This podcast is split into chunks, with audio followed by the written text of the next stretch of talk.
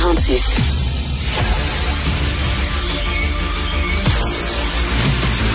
Jean-François Lisée.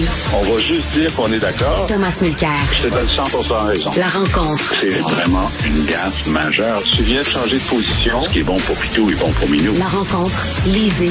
Mulcair. Alors, Tom, aujourd'hui, dans le journal, tu signes une chronique intitulée Une commission d'enquête et ça urge. Tu parles bien sûr d'une commission d'enquête sur l'ingérence chinoise. Oui, et je suis quelqu'un je me considère un ami de David Johnston, euh, lui et sa femme Sharon. Euh, on a eu des choses en commun, la famille.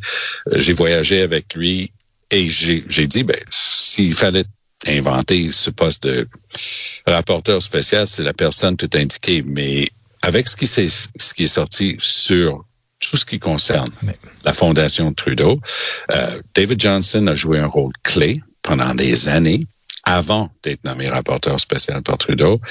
Et ça pouvait passer jusqu'à tout ce qui est sorti depuis une semaine, Richard, mais, ça ça peut plus passer. Mais tu as vu dans la presse aujourd'hui, là, on sort un document en disant, bon, le, millionnaire qui avait donné, qui avait fait un don à la Fondation Trudeau, ben, c'était la Chine. C'est la Chine qui avait lu, puis je m'excuse, personne n'est tombé en bas de sa chaise en apprenant ça. Et comment ça se fait que la Fondation euh, Trudeau avait accepté ce don-là? C'était évident que ça venait de la Chine, non? Je sais pas. le c'est ta question qui rend inéligible David Johnson pour agir comme rapporteur spécial. Parce que c'est une des questions clés qui doivent trouver réponse dans tout ce qui concerne les tentatives du gouvernement chinois, du Parti communiste chinois, de s'ingérer dans les affaires canadiennes. Parce que rappelons que c'était clair comme l'autre roche, ils ont fait ce don pour essayer d'avoir la faveur de Justin Trudeau qui voyait que, comme prochain premier ministre au moment où l'idée a été arrivée, puis le, don après. Il y a un autre joueur là-dedans, Richard, qu'il faut pas perdre de vue. Il, s'appelle Morris Rosenberg, un autre gentilhomme avec qui j'ai eu l'occasion de siéger sur un comité à l'Université de Montréal parce qu'il devait aider à choisir euh, le nouveau recteur, ou du, moins regarder les candidatures.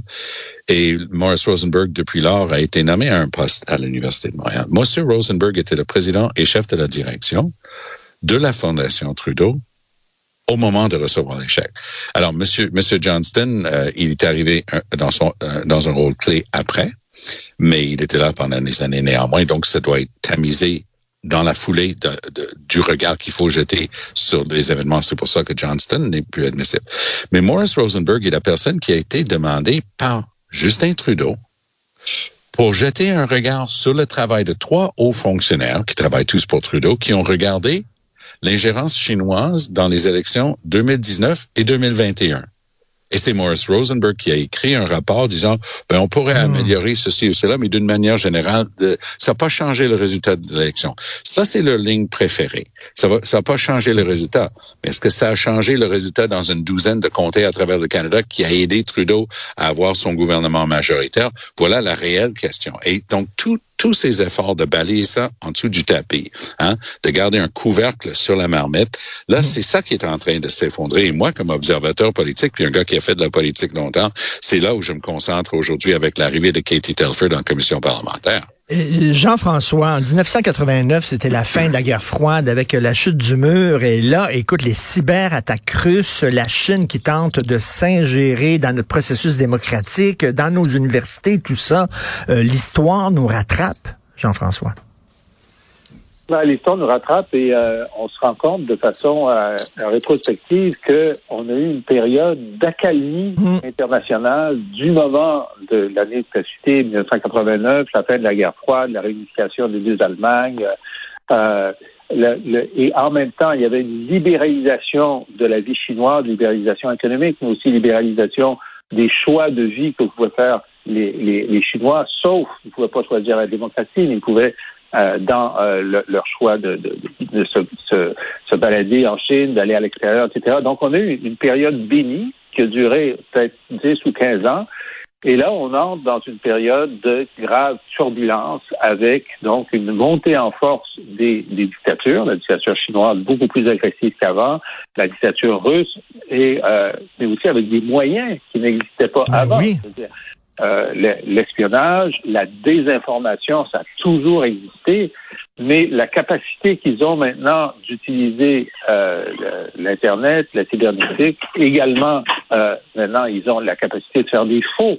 Et on n'a rien vu, en fait, on n'a pas encore assisté à une tentative dans un moment clé, par exemple, d'une campagne euh, électorale, de faire apparaître une fausse vidéo d'un chef ou d'un président qui dirait quelque chose d'épouvantable, et que même si on disait ben c'est un faux, il y a hmm. toujours des gens qui vont croire que c'est un vrai. Alors on entre dans cette zone de turbulence là, et l'influence chinoise au Canada, encore une fois, faut pas le prendre personnel. Ils font ça dans tous les pays. Peut-être ont-ils pensé que nous, étions le ventre mou de l'Occident et qu'avec le gouvernement Trudeau et l'histoire des liens entre les, libéraux fédéraux et, euh, et, et la Chine, que peut-être qu'on aurait des anticorps moins développés que dans certains autres pays. Oui, mais c'est parce que le Canada, par ailleurs, avec une population de 40 millions, est assis quand même sur un continent plus large, un bout de continent plus large que la Chine, qui est un des plus grands pays au monde. Et on a vu dernièrement, avec les pâtes et papiers, notamment les pâtes, c'est ça qui les intéresse. Euh, la pâte pour faire le, le, craft pour les tissus et ainsi de suite. On a vu que les Chinois ont donné euh, de l'argent, la Banque de Chine, à une compagnie euh, indonésienne. Mais est-ce qu'elle est vraiment indonésienne? Parce qu'il y a des preuves intéressantes par ce groupe de journalistes d'enquête qui vient de publier. Et puis ça, c'est quelque chose qui devrait nous intéresser beaucoup plus au Québec.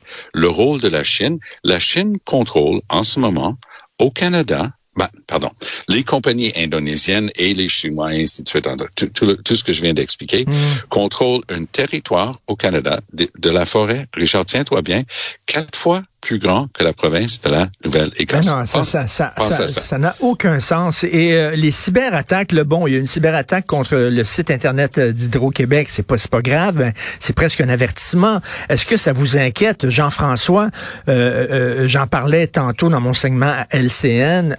J'avais lu un, très gros reportage dans le New Yorker où la Corée du Nord, une armée de cyberpirates qui ne font que ça à longueur de jour pour le gouvernement nord-coréen euh, de voler des données, de demander de l'argent. Les entreprises payent, ils financent leur programme nucléaire avec cet argent-là. Est-ce qu'on aurait besoin, nous, d'une armée de, soldats numériques? Parce que la prochaine guerre, c'est sur le territoire numérique qu'elle va se jouer, entre autres. Entre autres choses, hein, on sait que pendant la, journée de l'invasion euh, russe en Ukraine, il y a eu la, plus grande attaque euh, sur Internet jamais faite jusqu'à maintenant. Euh, un satellite américain utilisé par l'armée ukrainienne a été a été pris d'assaut par les services Internet du GRU. Ça, c'est les services de renseignement de l'armée russe. Puis ils ont envoyé depuis le satellite des virus à tous les récepteurs Internet qui étaient liés à ce satellite-là, dont ceux des militaires ukrainiens, mais aussi ceux de pauvres Européens qui, eux, étaient avaient leur télévision leur Internet depuis ça, qui n'ont pas pu euh, utiliser euh, leur Internet pendant un certain nombre de jours. Donc, euh, en ce moment, Richard, si toutes les forces d'attaque cybernétique de la planète déployaient la totalité de leur capacité d'intervention, il n'y aura plus d'Internet sur la planète. Point à la ligne, OK? Donc, c'est comme les armes nucléaires. Si on les utilisait toutes, il n'y aurait plus de vie sur, euh, sur la planète. Est-ce qu'on pourrait aussi, euh, je sais pas, moi, couper en, couper en alimentation, en électricité, en eau potable, euh, une région? J'imagine que oui. Ben oui. Bien sûr. Bien sûr. ça a été fait aux États-Unis sur des usines de gaz récemment, mais en ce moment, on est dans la, dans la riposte graduée. C'est-à-dire que là, les Russes ont dit, ben, on n'est pas content que Trudeau rencontre son, homologue ukrainien, fait qu'on va juste euh, faire des dénis de services dans un certain nombre de sites Internet. Mais si on voulait envoyer des virus, on pourrait, mais on le fait pas, parce que c'est une réponse. Je, pense que Jean-François fait une excellente analyse. Et c'est effectivement ça. ça. pourrait être bien pire. Euh, les, les, capacités sont là. Je suis pas persuadé, persuadé de ce que je vois que les Américains sont au même niveau que les Russes et les Chinois. Pour, pour ces, ces attaques-là et ces ripostes-là. Euh, on reste à voir parce qu'on a vu que cette semaine euh, arrêter un jeune de, de, 21 ou 22 ans aux États-Unis ben par rapport au coulage d'informations. Il y a peut-être euh, bien des mystères en arrière de ça. On dit qu'en temps de guerre, première victime, c'est la vérité. Il y a peut-être toutes sortes de micmacs en arrière de ça, mais de, de voir ça, on, dirait que avec Snowden, là, qui est en, en, Russie, en, mm. Russie en ce moment, on dirait que les Américains laissent à des, des jeunes de 17 ans, parce que ce gars-là avait 17 ans quand il a commencé, euh, jouer avec les secrets d'État comme si c'était un jeu vidéo. Il y a une certaine naïveté euh, chez nous au Canada, une vraie naïveté hein, lorsqu'il s'agit de ça. Trudeau, à mon point de vue, c'est assez clair que Trudeau savait ce qui se passait. Il a été briefé là-dessus, ça va sortir. Mais puisque ça, ça l'avantageait, il voyait pas l'intérêt d'État. Mais l'intérêt d'État doit passer par-dessus l'intérêt d'un parti politique. C'est dans l'intérêt de la pérennité de l'État, toute notre économie. Je mentionnais une seule ressource naturelle, la matière ligneuse des forêts, qui est convoitée par la Chine. Et comme dit si bien Jean-François, faut pas le prendre personnel. Ils font la même chose en Afrique, mais ça, il y a quelque chose en moi qui, qui, qui réagit quand je suis pris justement par un pays comme la Chine, comme si j'étais euh, euh, un, un, un, de leurs bébelles euh, de, de colonialisme économique. Mais Jean-François, concernant les cyberattaques, euh, j'ai une bonne nouvelle pour toi et pour Tom, c'est que Éric Kerr est aux aguets. Ah, écoute, moi, je suis oh, tellement content. Oh, je suis soulagé. En sécurité. mais, y a quand même... tu vois, juste le fait qu'on ait cette conversation entre nous trois, là, et que ce soit maintenant acquis que euh, Éric Kerr n'est pas crédible. Peut-être a-t-il une valeur intrinsèque euh, bien cachée, mais c'est clair que dans l'ère de, des problèmes de sécurité, oui. M. Kerr ne doit plus être le ministre. Il faut lui trouver une autre job. Euh, je sais pas, Yuri Chassin, au moins, euh, est un universitaire, euh, est un économiste. C'est n'importe qui qui a plus de crédibilité. Moi, je pense que la crédibilité de M. Kerr a été complètement dépensée euh, il faut il faut un remaniement pour euh, pour le bien la crédibilité. Mais mais Jean Jean François, je suis très déçu de, de, de t'entendre dire ça parce que ça a été prouvé que tout ce qui s'est passé à la SAC, ça n'avait rien à voir avec Eric Kerr. Lui, c'est une sorte de, ah, de, de, conseiller. C'est la faute de Denis Marcellet, qui avait un, un, parcours sans faille comme sous-ministre et dirigeant d'organisme depuis 30 ans au gouvernement du Québec ou 25 ans. Donc, c'était sa faute à lui. La preuve, ils l'ont limogé. Donc, il arrête de dire que c'est la faute de Kerr. Ben ouais, on aurait dû recevoir des éloges pour ce projet-là. Ben oui! bravo à l'équipe, bravo à l'équipe. Ça, c'est Jean-François Roy, notre réalisateur. Euh, écoute, euh, euh, Jean-François, il y a, un, texte dans Le Devoir, co-signé entre autres par Guy Rocher, qui, bon, pour faire un peu l'État québécois en disant, vous, euh, vous, faites la promotion du bilinguisme à l'État québécois. écoute, c'est un petit détail, Jean-François. Je suis allé hier voir le spectacle de Daniel Lavoie à la Place des Arts. Magnifique spectacle. Juste avant, il y a l'annonce euh, en disant fermez vos cellulaires, etc. Bon, pour pas déranger euh, les gens sur la scène. Ils l'ont fait en anglais et en français. C'est un spectacle de Daniel Lavoie. Pourquoi on fait ça, Jean-François? Écoute, je suis très heureux de savoir qu'il y a suffisamment d'anglophones qui vont voir Daniel Lavoie. ben oui. pour, qu'on pense à leur dire de fermer le cellulaire en anglais. Mais pourquoi postule-t-on que des anglophones qui viennent voir un, chanteur francophone ne comprendraient pas l'avertissement en français? Voilà, voilà. Euh, c'est toute la question de la, la résistance à la langue commune. Si la langue commune, c'est le français, euh, ce n'est pas la norme de, de, tout faire en français et en anglais. Et c'est très difficile à faire percoler, hmm. euh, normal, notamment à Montréal. Et ça, si euh, Jean-François Robert, dans son plan d'action, il y a quelque chose à faire, c'est de dire, écoutez, la langue commune doit être utilisée, c'est la norme, sauf exception. Et là, c'est pas sauf exception, ce que tu nous racontes.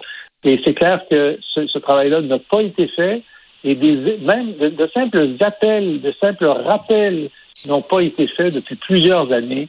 Euh, et, et, moi, j'ai pas beaucoup de doutes que le cas que, que, tu hmm.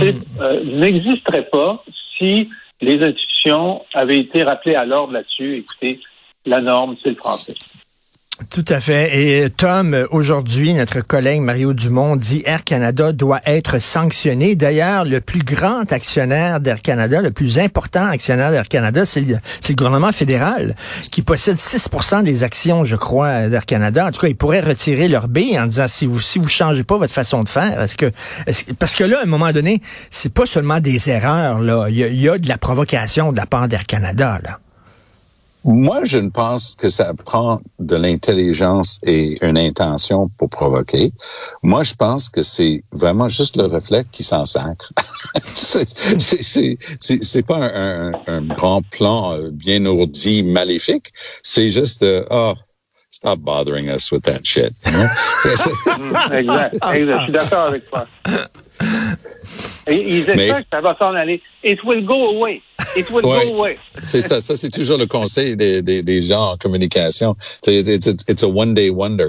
Mais euh, plus sérieusement, je, je pense en fait, j'ai un souvenir précis que Christian Freeland, qui, qui, est assez costaud et qui est un peu comme Sean Fraser, ce, ce gars qu'ils ont nommé à l'immigration, parlait pas un mot de français. Le gars a travaillé non-stop là, depuis plus d'un an. Là. Il donnait des entrevues avec nous autres l'autre soir à TV. Là. Son français est, une, euh, est vraiment en, en, progression, il est capable de comprendre toutes les questions, de donner des réponses qu'on peut comprendre. Le gars s'est dit, hey, je suis ministre fédéral, c'est normal, j'ai un dossier comme immigration, que je puisse parler français. Christian Freeland, c'est la même chose. Moi, je lui parlais, et au début, quand il est arrivé en 2015, là, son français était lamentable, OK? Mais là, elle parle vraiment français. Elle a son bon accent, mais hey, hey, elle parle bien français. Puis elle était personnellement choquée quand toute cette histoire avec euh, Michael Rousseau est sortie au début, elle a dit, ben, le conseil d'administration doit regarder ça. Et ils avaient dit que, que sa rémunération était liée à sa connaissance du français. Mais c'est le comportement d'Arcan. Mais à chaque fois qu'on va parler de ça, je vais planter le même piquet au sol et je vais dire, un instant, il y a des lignes aériennes au Canada comme Porter Airlines, comme WestJet, où non seulement tu n'as pas de service, mais je l'ai soulevé en commission parlementaire parce que je l'ai entendu moi-même. Il y avait une madame francophone, on quittait Montréal Supporter un samedi. Madame devant moi qui, dit à la, à la personne à bord, l'agente, est-ce que vous pouvez me répéter ce que vous venez de dire? Elle dit, sorry, I can't help you. Moi, je, je lui ai traduit à la madame, mais je suis allé parler avec l'agente de bord personnellement. Je dis, no service at all in French on these flights? Et elle me regarde, puis je vous jure, ce que, ce que je vous dis est vrai. Elle dit, sir, I went to immersion in I speak French. I could have said it in French, but at Porter, at Porter, we are told not to speak French because they're afraid that they'll impose on us the same rule as Air Canada. That, mm. on, on, nous mm. dit de ne pas parler français. C'est pas juste qu'ils n'ont pas la capacité de, de, faire des choses Et... en français. On nous dit de ne pas parler français parce qu'ils ont peur. Ben, Mélanie ben... Joly, à l'été 2021, Mélanie Joly avait un beau projet de loi qui aurait capter Porter, Sunwing, WestJet et ainsi de suite et imposer des règles similaires à Air Canada pour le français. Dans la version qui est actuellement sous étude, ça a disparu.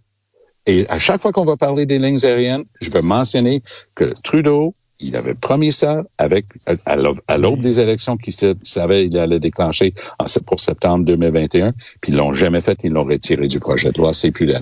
Et, et, écoute, en terminant, euh, Jean-François, c'est pas une farce. À un moment donné, c'était sur Transat, moi, Air Transat, et l'agent de bord ne me parlait qu'en anglais. Et euh, je lui ai dit, vous savez qu'il y a deux langues officielles. Il dit, je suis bilingue, je parle anglais et grec. Il m'avait dit ça. écoute, c'est comme Mary Simon la question du bilinguisme.